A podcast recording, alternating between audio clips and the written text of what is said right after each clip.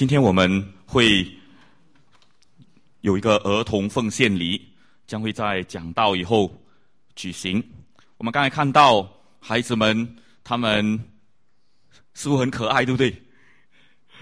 然后呀，所以呢，到底孩子在耶稣基督的眼里是怎么样的一种的身份人物？我们今天就要一同的来思想耶稣祝福儿童，所以让我们一同的来预备心，我们一同的来到神的面前祷告。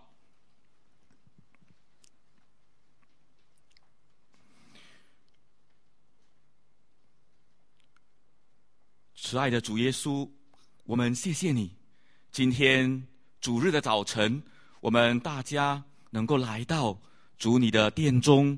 一同的来敬拜你，谢谢主，因为今天是一个特别的日子，你要让我们华文部有这么一个儿童奉献礼。求主你预备我们众人的心，让我们明白孩童在你心目中的地位，你对我们的心意。因此，求你的灵引导我们。真理的灵教导我们进入你的真理，明白神你对孩童、对我们每一个你所造的人，你对我们的心意。因此，求主你的灵帮助，叫讲的、听的都有你的引导，向我们的心说话，帮助我们能够回应你对我们的心意。我感谢你，奉耶稣基督的名，阿门。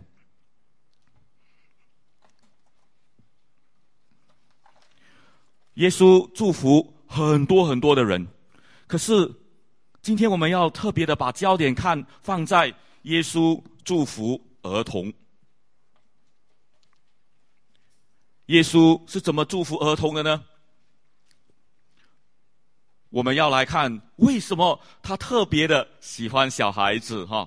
当然，他也很喜欢那些愿意亲近他的人，那些需要他帮助的人。所以耶稣。医病赶鬼，可是为什么他特别喜欢孩子呢？这是我们今天要看的。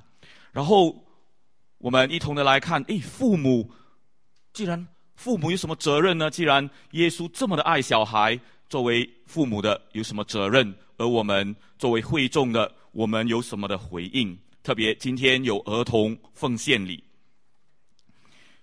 我们一同的来读这一段的经文。一二七，有人带着小孩子到耶稣跟前，要他抚摸他们，门徒却责备那些人。耶稣看见了，就生气，对门徒说：“让小孩子到我这里来，不要禁止他们，因为神的国是属于这样的人的。我实在告诉你们，凡是不像小孩子一样接受神的国的，绝对不能进去。”于是，耶稣把小孩子抱起来，为他们按手祝福。这里我们看见，在马可福音里，这里记载有人带着小孩子到耶稣的面前，他们有这样的一个心愿，希望耶稣摸小孩子，意思是希望小孩子得到耶稣的祝福、耶稣的关心和爱护。这些人也许是他们的父母，也许是一些爱小孩子的朋友、长年长者，或者是任何的人。但是呢，你没发现门徒的反应是什么呢？门徒竟然是责备这些人。请问，为什么门徒会责备这些人呢？你有没有想，也许门徒觉得，哎呀。我们的老师哦，都这样忙了，你们这些人还来用小孩子打扰耶稣，对不对？或者说，耶稣他要他有宝贵的时间，需要照顾自己的教导，还有很多的工作，很忙哎，怎么有时间用小孩子来打扰耶稣？我们的老师他的时间呢？可是，耶稣的反应竟然是那么的生气，为什么呢？也许我们要从上文，就是马可福音第九章里面去看一看。在马可福音第九章里面，其实门徒已经有被教导要接待小孩子了。在那一段的经文里面，当耶稣他宣告自己将要再一，他第二次宣告自己要上十字架要受害，门徒们竟然是在争论谁为大。所以呢？当他们争论，哎，谁要做最大的？将来耶稣离开我们，谁是最大的时候？谁要领导我们的时候？耶稣是把这十二个门徒召集过来，告诉他们：谁想为首的，就该做众人的中最末的一个，做众人的仆人。然后就把一个小孩子带到他们中间，好，让他站在他们当中，然后抱起来。对他们说什么呢？这个很重要，让我们一同的来读第三十七节，一二七。凡因我的名接待一个这样的小孩子的，就是接待我；凡接待我的，不是接待我，而是接待那差我来的。原来耶稣告诉门徒：你们要接待小孩子，可是。这跟谁为大有什么关系吗？原来，在希伯来人，或者在一般民族，或者甚至在我们当中，我们都认为最有权力的、最大的那个，应该要得到什么？得到最我们一般追求的，就是有金钱、地位、荣誉等等的最大的。是最好的，我们都要争取这个。可是，在耶稣来看，是最小的要服侍最大的，这是一个颠覆性的思维。因为最大的要服侍最小的，跟我们一般，我们说哦，我要去认识那些大人物，哇，最好哦，来到 PPH 能够认识那些在在呃大学里教书的教授。啊，这样我可能就可以以后有多一点的机会，啊，怎样？我要认识一些比较有影响力的朋友，这些是我们一般人的这种的思维。可是耶稣却说，那最大的其实要服侍最小的，甚至说，凡因我的名接待这么一个小孩子的，就是接待我。原来在当时当时的时代里面，小孩子是没有地位的。不受欢迎的，因为在工农的这个社会里面，在那么多孩子可以生下来的时候，不像今天我们有小皇帝，对不对？因为一个孩子，哦，甚至几个不容易，所以在当时你要想象，当时的时代，小孩子的地位是最卑微的，最。没有依靠的，这也是颠覆性的思想。为什么？因为他们很难想象，耶稣竟然要他们接待小孩子，一个没有出息、只会在那边哭闹，给他们带来没有公经济贡献的小孩子。但是耶稣竟然说要接待这样的小孩子。就像是接待我了，就是接待孩子，就像接待耶稣一样。所以门徒听得明白吗？他们似乎听不明白，因为虽然孩子无能、没有地位、无助这一类的人是耶稣所要接纳的，可是他们还是转不过来。今天对我们来说，当我们要有儿童。奉献里，我们要接待孩子的时候，让我们思想：我们其实接待孩子，用那种正确的心态接待这些无助、帮助这些无助、没有地位、无能的孩子们，甚至是在我们当中有需要、软弱的长者，因着身体的需要，或者因着其他人可能是经济或者。教育背景等等有需要的人，就是接待耶稣了。所以，当我们回去看这段经文的时候，耶稣生气以后，就对门徒说：“让小孩子到我这里来，不要禁止他们。为什么？因为神的国是属于像小孩子一样接受神的国的。原来小孩子他们也许很纯真，他们就那么样的没有依靠的情况里面。”他们很愿意的去接受人家的帮助。当小孩子在游乐场所走迷了路，你说他会怎样？他会一般的小孩子会很担心，会哭，因为他走迷了路。他愿意接受谁的帮助呢？任何愿意帮助他的人，都可以得到他的接纳。所以，耶稣要我们像有小孩子这样的一种的心态来接受神的国，而不是用我们自己的理性一直都以为是的，是我们要很棒、很强，我们要完全认识耶稣，我们才。接受耶稣，甚至我们说，耶稣怎么可能要死里复活？为什么你不用其他的方法让我来认识耶稣呢？或者接受耶稣进天才能够进天国？唯一的方法为什么要这样？但是对于小朋友、小孩子来说，他们是单纯的信靠，因为当时的孩子是卑微的，是弱小的，神正在寻找这样的人。当我们愿意承认自己是卑微的、是弱小的时候，我们就能够像小孩子一样的进入神的国。所以，在前的就要在后，最大的竟然要服侍小的，这都是耶稣的教导，颠覆了一般人的思想，以致今天我们是否愿意来？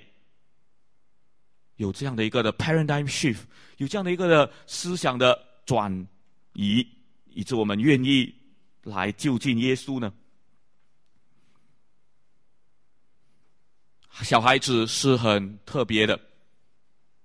记得有一次，当我去探访的时候，我向一位比较年长的他的爷爷哦，在唱歌。唱给他听的时候，那小朋友起初还还有点跟我陌生，可他在远处听到那美丽的圣基督徒的音乐的时候，后来，诶，小朋友竟然可以和我那么样的可以亲近。我觉得我们也应当要有这样的心，就是像小孩子一样的，愿意来到耶稣的面前，让神，让耶稣。他能够来祝福我们的生命。门徒不明白，但是耶稣责备以后，耶稣仍然爱这些的门徒。我们也许有跌倒，被耶稣责备，被圣灵、被圣经责备的时候，但是当我们愿意回转，当我们愿意接受耶稣的教导，我们就可以享受神给我们的极大的祝福。虽然有苦难、有困难，人生不不如意之事十常八九，但是我们可以享受神的国。神的国就是天国，就是耶稣基督所讲的神，他掌管我们的生命的国度，在我们的心中来掌管。所以我们在看这段的经文，如果从比较大的图画来看，从路加福音我们看到。其实，在马太福音也有记载这段的经文，可是路加福音，你注意看，他讲这段的经文的时候，直到了第十七节、第十八节就讲另外的事情了。因为什么原因呢？我们看上下文，路加福音第九到十第八十八章九到十四节那里，耶稣向那些自以为很骄傲、看清别的人、别人的人讲了这么一个比喻，就是。有关于税吏和法利赛人的祷告。耶稣有这么样的一个总结：高抬自己的，必要降卑；自己谦卑的，必要升高。这是神耶稣基督奇妙的一种的方法，让人能够去谦卑，才能够进天国。我们愿意吗？而在这段经文十八节开始，竟然是一个有钱的少年官。他要问耶稣，他问对了问题：当怎么样才可以承受永生呢？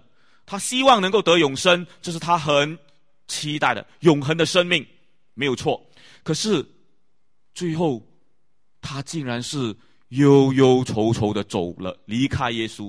为什么？因为耶稣请他变卖家里所有的财产，去救济穷人，而且要怎样？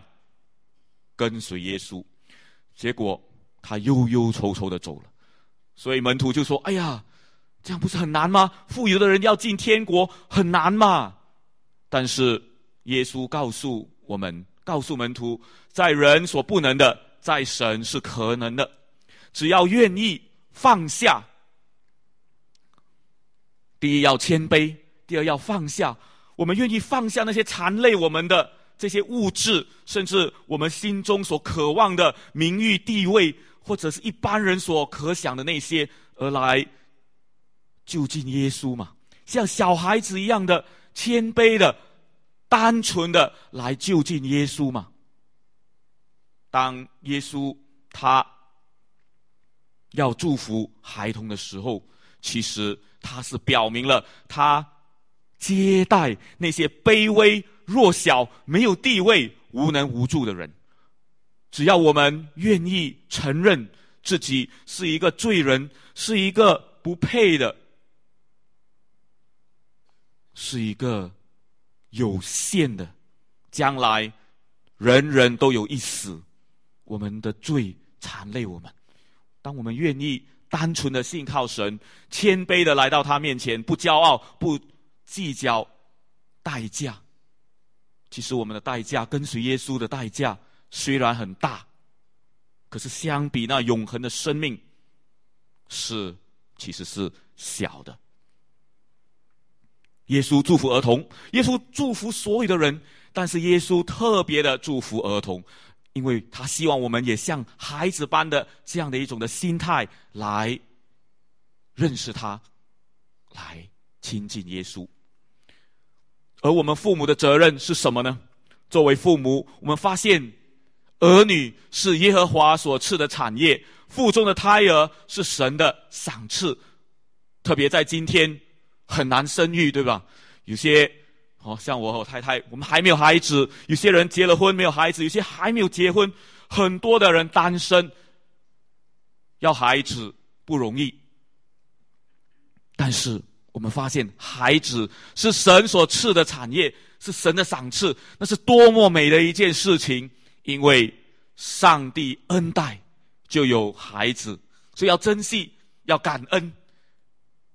当然，没有孩子的神仍然有他的心意，因为在神的家中有这么多的小朋友，这么多的孩子，就像刚才你们在 video 里面看到的，这些的孩子。也是神赐给我们教会可以去关心，你也可以从他们和他们在一起去教导的里面去认识、体验到神给我们的赏赐。只要你愿意去接待孩子，好像接待耶稣一样。但是作为父母呢，就有更大的责任。父母。不但要感谢上帝神的赏赐之外，还要有教导。你看，在《生命记》里面就这么说。我们一起来念这一句话，这段的经文一二七。我今日吩咐你的这些话，都要记在你的心上。你要把这些话不断的教训你的儿女，无论你坐在家里，或行在路上，或躺下，或起来的时候。都要谈论。原来我们的口中所谈的，都应该是有关神他的教导，有关于神对我们的恩典，他对我们的期待，要不断的教训。父母有责任教训孩子，怎么能够教？除非你学，除非你愿意好好的跟长辈学。当然也可以误打误撞，但是那样可能走了很多冤枉路。所以呢，可以跟长辈学，跟同辈有经验的一起学。而圣经真言也说，你要教养孩童走他当行的路，就是到老也不会偏离。要教啊，要管教啊，要养育。所以有些人说：“哎呀，这个孩子没有教养。”他的意思是责备那个。做父母的没有好好的教导和养育这个孩子，可是教养孩童不是一般的教养，在神的家里或者在基督耶稣里，我们信了主，我们教养孩童，孩童是要按着圣经的教导，帮助他走在神喜悦的路上，以致这个孩子这个人的生命长大以后到老也不偏离神的道。是骄阳。真元书还提醒我们，欲望束缚孩童的心，所以有时候我们爱一个孩子变成溺爱的时候，圣经真元说你要用管教的杖，可能要打他哦，要责打他，当然要分寸哦，不是虐待孩子，用爱心的管教，以致他不会愚昧。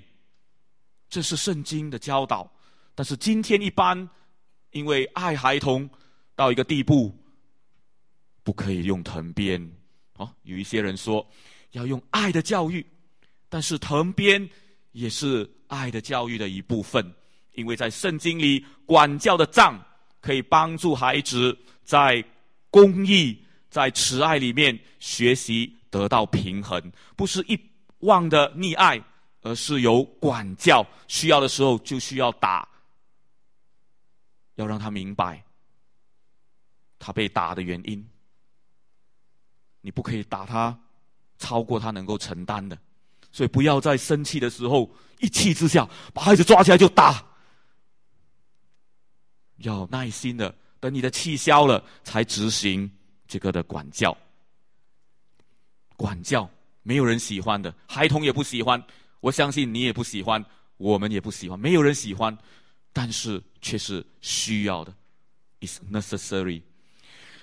我们看诗篇诗人怎么说呢？他告诉我们，原来要向后代的人不断的诉说神的恩典和荣耀，要教训子孙，使后代呢能够知道，告诉子孙，使他们信靠神，不忘记神的作为。原来家长有这么样的一个重要的责任，就是要让孩子们不忘记神的作为。容易吗？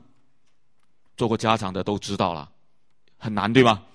因为自己也有自己的重呃工作、家庭各样的挑战，但是是靠神的恩典，也在这个的群体里一同的来。同走天路，不忘记神的作为，帮助帮助孩子们谨守神的诫命，免得什么呢？免得这些孩子像他们的列祖，成为了忘恩悖逆的一代，心不坚定，就对神不忠。这是我们对孩子们的责任，特别是父母有责任确保孩子在基督的。知认识基督的恩典和知识上长进，以致能够在将来成为基督徒，好的基督徒。这样说来，更重要的就是父母在家里的榜样和行为喽。因为有些孩子说：“哎呀，爸爸妈妈他都不来教会的，他整天迟到，大概我也不想去教会的啦。”所以爸爸妈妈有这个责任不容易哦。有一些的孩子，今天我们听说有些家长他做错了，他还是硬说他对，在孩子面前不要低头，不承认自己有错，硬着头皮都要说我没有错，所以这也是不对的哈。因为该承认错就要承认嘛，这样的话孩子才有学习的榜样，不然他跟你一样，跟我一样，就是也不承认错。然后你说爸爸可妈妈可以这样，你不可以，因为你是小孩子。结果他不服气。所以呢，要真正的帮助孩子成长，实在不容易的。做父母的责任这么大，很难。但是，我们怎么走过来呢？我们也曾经在我们的好爸爸妈妈的教导里面走过来，对吗？他们也不是完全的十全十美的父母。为什么我们能够走到今天呢？因为，因为有神的恩典，有大家一起愿意。爱这个家庭，甚至在我们走迷的路，有人帮助我们走来，走回正路，是神的恩典。所以我们看看做耶稣的爸爸妈妈，这个约瑟跟玛利亚，他们是怎样来教导孩童耶稣的呢？原来在路加福音第二章里面有记载，这个孩童耶稣才八天出生，八天以后，他们就按着。他们的律法给孩子行割礼，他们的礼仪让他有亚伯拉罕的这个的记号，这样的一个的约，所以他们要行割礼，这都是按着摩西的律法，照着主的律法献上哦。所以呢，他们很遵守律法。然后呢，这段的经文在二十五到三十七节里，我们看到。他们这个家长呢，耶稣的爸爸妈妈把耶稣带到圣殿里，遇到了一个叫西面的年长者。这西面就把孩子接过来，抱在手中，称颂神，给他们一家祝福，给孩子、给父母祝福。后来，一个雅娜女先知，雅娜也是年长的，她长辈也是一样的称谢神。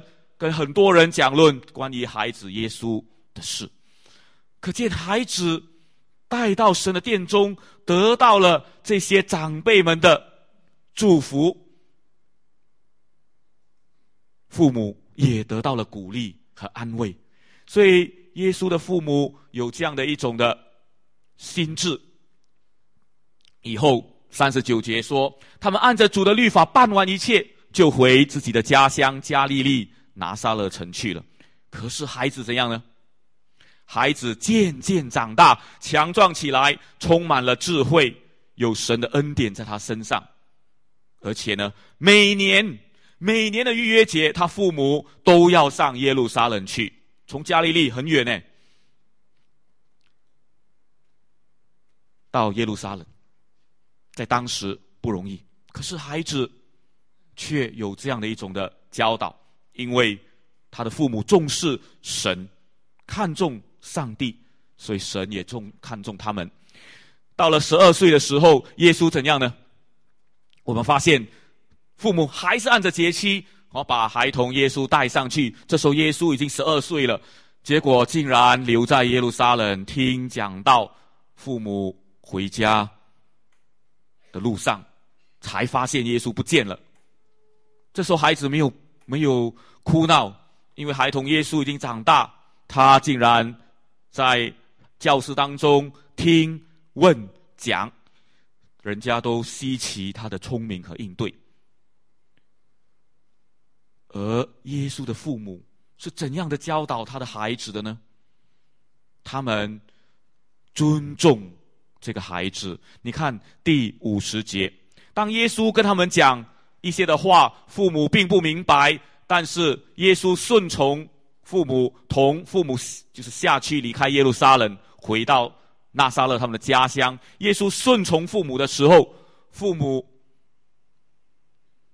是好好的照顾他，没有责打耶稣，没有那种的冲突，而是一种爱的家里面。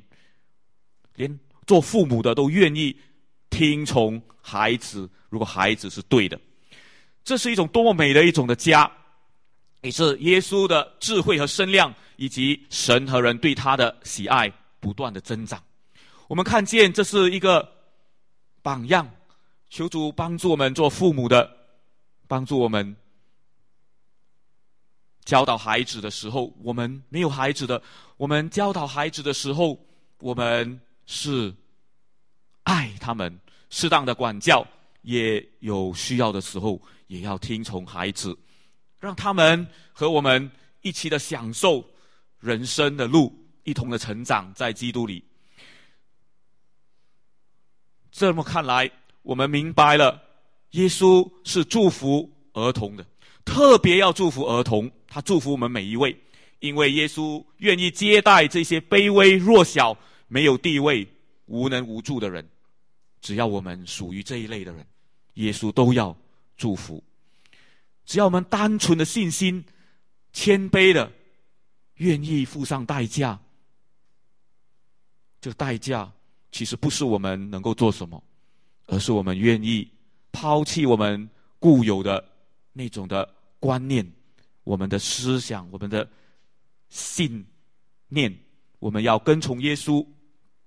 只要我们单纯的相信他爱我们。他赦免我们的罪，他死里复活。你看多么难相信啊！对很多的人来说，但是只要我们单纯的相信，耶稣愿意接待我们，我们可以得神的喜悦。而做父母的，我们要带着感恩的心，就不只是这三对的父母。今天这三对的父母，所有做父母的，将来为人父母的，都可以向神感恩，因为。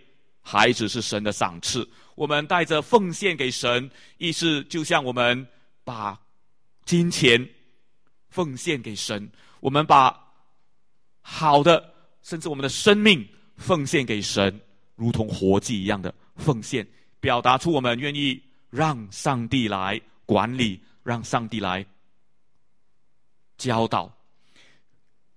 不但如此，我们还要按照圣经的教导来养育。以身作则，以身作则是最不容易的，所以我们要感谢神，因为当神给我们孩子的时候，他们在家里就是我们的监督喽。在众人面前，我们可能会有另一种的表现，可在家里我们比较 relax，或者有点放松，结果很多的 丑陋的习惯啊，哦。所以我太太就知道啊，所以我们就看得到，所以我们在家里家人比较能够知道，所以孩子在家里面是一面的镜子，也是要督促我们的，让我们学习以身作则，靠着神的恩典来祝福这些孩子，我们就也一样的得到祝福。所以孩子很容易模仿大人，有样学样的里面。我们就应当要有好的，在神的面前，在家里以身作则。那么我们怎么回应呢？我想最重要的，我们要接待孩子，如同耶稣接待孩子一样。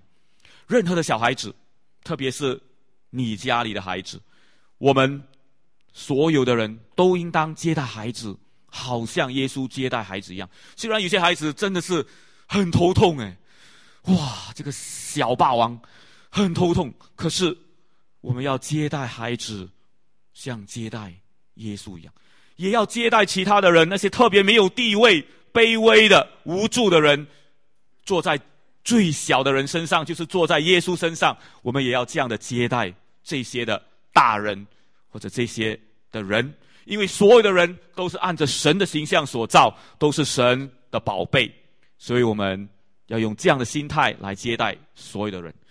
其实，这样的一个的儿童奉献礼，特别提醒我们，我们要关心那些有孩子们的家庭，特别是小孩子的家庭，因为他们的孩子还没有长大，有许多时间，他们又要听讲道，又要读圣经，要照顾孩子，很不容易。如果在教会里，我们可以分担哦，帮忙父母分担，抱抱他的孩子，让他可以轻松的去做其他的事，那是多么美的一件事！让我们关心这些孩童，好像我们在教会里面关心彼此一样。这是神的家，多么美的一个神为我们预备的地方。所以，我们不但要接待，要关心，其实我们要单纯的心来信靠耶稣，来接待耶稣，期待我们。如果我们的心或者我们很久没有在耶稣面前了，让我们用单纯的心来到神的面前，让耶稣抱抱吧，让耶稣抱着你的心，抱着你。耶稣要拥抱你，因为你愿意像小孩子一样的来到他的面前来亲近他。那些还没有信耶稣的人，朋友，只要你愿意单纯的像小孩子一样，没有想太多，你愿意。这么样的就近耶稣的话，你也可以得到这永恒生命的礼物。天国也是为所有愿意谦卑受教、单单的来信靠神的人预备的。让我们一同的来祷告。天父，我们谢谢你，因为你爱孩子，你祝福孩子。是因为这些孩子实在单纯，或者他们没有地位、无助，他们卑微的身份。可是你祝福孩子，你也祝福在我们当中所有觉得自己卑微，或者正是在这样的情况里无助的人。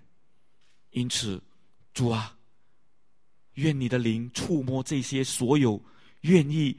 来就近耶稣，向耶稣呼喊，要耶稣来祝福生命的人，让他们也一样得到耶稣的接待，能够得到这天国永恒生命的礼物，得到神你大大的赐福。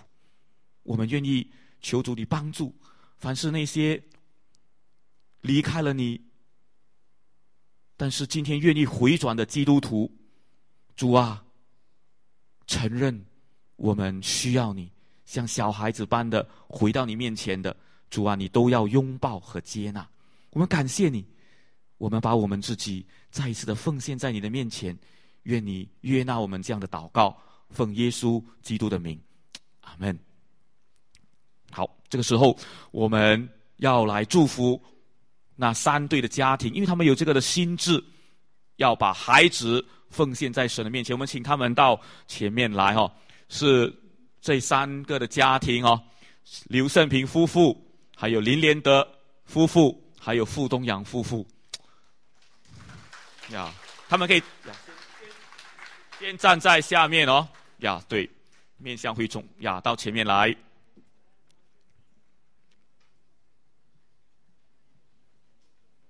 有四个孩子。其中一个跑到下面玩，因为他的朋友都在那边哦，所以我们呢没关系哦。所以呢，大家看着他们的，认得他们的脸，好，如果太远看不清楚，就看照片比较大，希望看得清楚。不然在这里哈呀，这些的孩子们都是神所爱的。今天他们父母愿意把孩子带来，让大家。看到，因为他们愿意有这样的励志在神的面前，所以呢，这个儿童奉献里，我要问孩子的父母，他们如果可以看得到这个荧光幕是最好了。不过我已经发给他们那些纸哦，他们看得到哈。就是我要问孩童的父母，这是你们三个的三对的家庭。哦，我们要等东阳吗？他去把孩子叫来是吗？是啊，我们应该等，因为这么重要的事啊，来了来了，你看，孩子，我们要接待孩子，像接待耶稣一样，欢迎欢迎，来，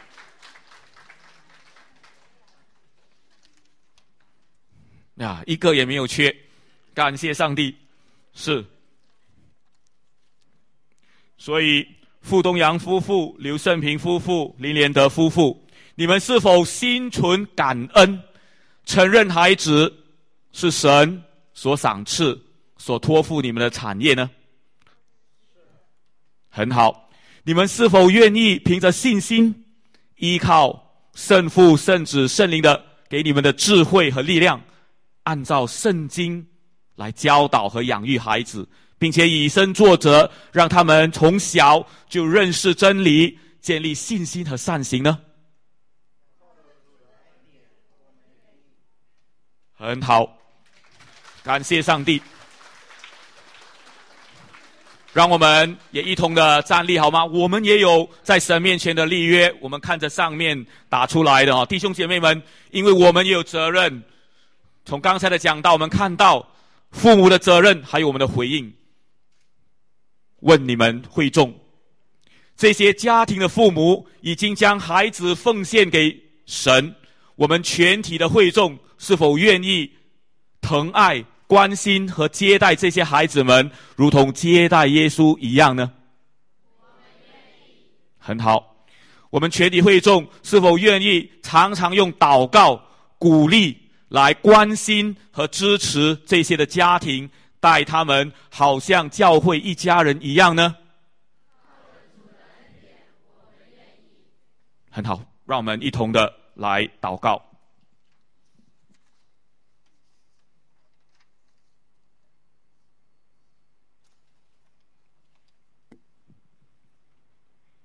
创造天地的主，谢谢你赐下儿女为产业，给这些站在众人面前的家庭。我们求神，你的恩典福气临到这些的家庭，因为他们对神你的信心，他们对你的感恩，他们愿意求你给他们智慧，来照顾养育这些的孩子。求你就按着你丰盛的荣耀，照着运行在这些父母他们里面的大能，充充足足的成就一切，超过所求所想的。求主特别的恩待刘胜平夫妇，让他们常常有时间与儿子言威，享受天伦之乐。求主也感动言威，乖巧听话。爱来教会，认识真理，孝顺父母，蛮有智慧。求主也纪念傅东阳夫妇，让他们有足够的精神、体力和智慧，来照顾嘉瑞和家园。特别求主教导嘉瑞能够爱护妹妹家园，他们手足情深，彼此相爱。主啊，愿你也一样的赐福林连德夫妇，让女儿依静能在真理、真爱、诗歌、圣乐的熏陶底下，满有圣灵的同在，拥有基督长成的智慧和身量。愿主你坚定这群的父母他们的心智，加添他们信心和智慧，透过信靠主耶稣教养儿女，他们就都从孩子的成长当中。大有喜乐和满足，又愿他们全家人一同的经历和认识耶稣，认识真理更深多。因为孩子们的缘故，以致这个的家庭都能够容神一人。主啊，靠你的恩典，我们众人也愿意与这些的家长同心的努力，打造一个合神心意的教会、神的家，来关心和鼓励孩子们。这些的孩子们，让他们能够认识真理，将来长大后认识圣经，他们归信耶稣，接受洗礼，成为你的儿女。我们如此的祷告祈求，乃是奉主耶稣基督得胜的名，阿门。让我们一同的领受祝福，愿主耶和华赐福给你，保护你，愿主耶和华。用他的脸光照你，赐恩给你。愿耶和华向你扬脸，赐你平安，深深的祝福你。神的百姓，尤其是今天奉献儿童的三个家庭，还有三个、四个孩子。阿门。请坐。今天主日崇拜就到这边结束，可以默刀。平安的散会。我们要跟这些家长，哦，拍照，嗯，我欢迎他们哦，谢谢。